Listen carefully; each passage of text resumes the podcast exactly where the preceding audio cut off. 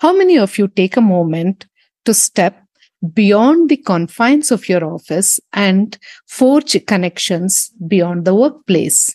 As the idea of business socials was tossed around, the responses vary from enthusiastic commitment to unavoidable constraints. Here's a glimpse into the candid sentiments of business owners who were navigating the decision between work and social life. Some of them said that wish I could be there, but I can't as there are some urgent work demands. Some of them felt that Sundays are for family days and that's not negotiable. Socializing for business is a tough task when family priorities take the front seat. Balancing both the words feels like a constant juggle. Few of them said, Count me in for business socials. As long as it doesn't clash with my intense weekdays, I will definitely be there because I do not want to miss this chance to connect when I can. Some of them were very committed saying that I'll be there for socials. It's non-negotiable. And my family also understands the importance and we have found a balance. Socializing for business is a strategic move and I won't miss this opportunity to network and unwind. Balancing business and socializing is crucial for maintaining professional relationships and developing a healthy work life equilibrium. Hey, you are listening to Dream 100 Business Show podcast with Savita Hosamani. We at Dream 100 Business Show are on a mission to help business owners to move to the next level in their personal and business journey by helping them to make smarter decisions.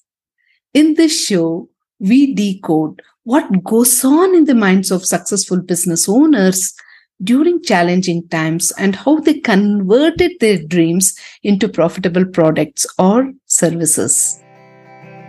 So, here are nine tips which will help you to strike a balance between business and socializing. The first tip is that clearly set boundaries between work and social time. Establish specific working hours and avoid spilling this work spill into your personal time. Socializing for business is entirely different as compared to socializing for fun with family. So this will help us to maintain a clear separation between business and social activities.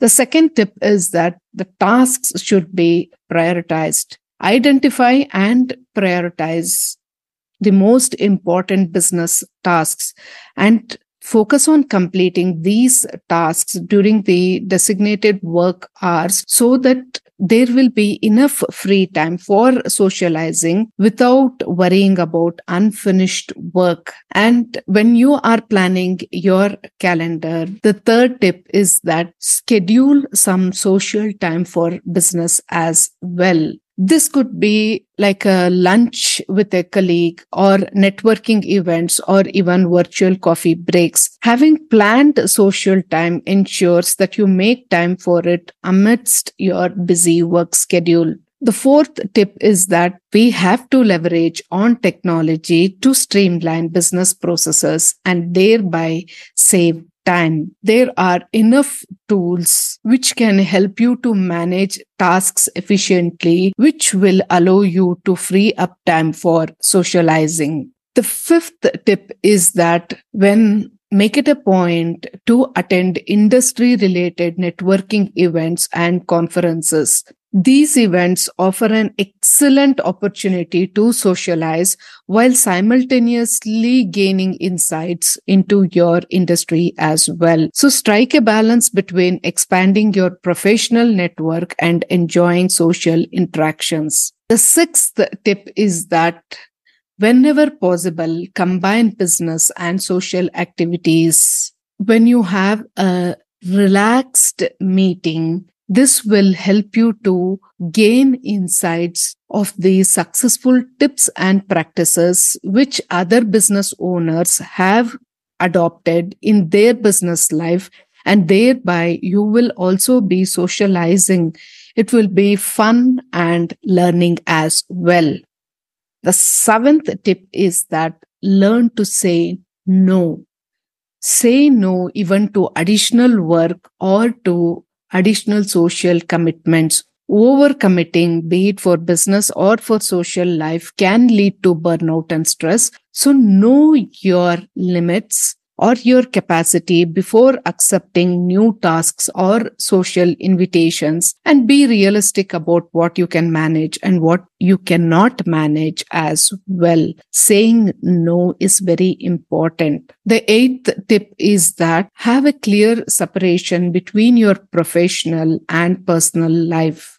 Whenever there is a dedicated frame of time for family time, do not mix it with your professional time. Or sometimes one can be flexible when something crops up. See to it that if you have eaten up the personal time of your family, take out some time from your professional life and balance it in the coming days so that it will make it easier for both the family as well as for your professional lives. The ninth tip is the importance of taking breaks. Taking breaks will not only refresh your mind, but it will also enhance your overall productivity.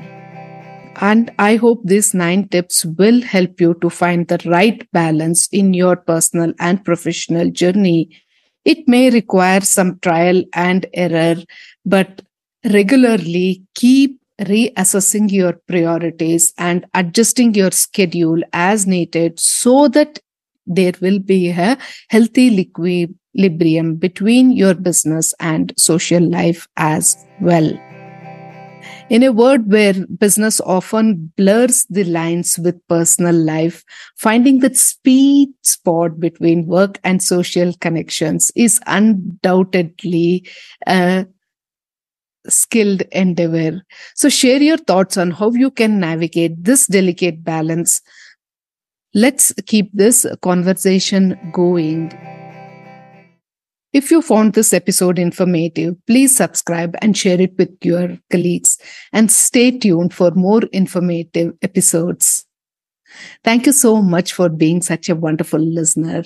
And as usual, we are always waiting to hear from you. Thank you so much.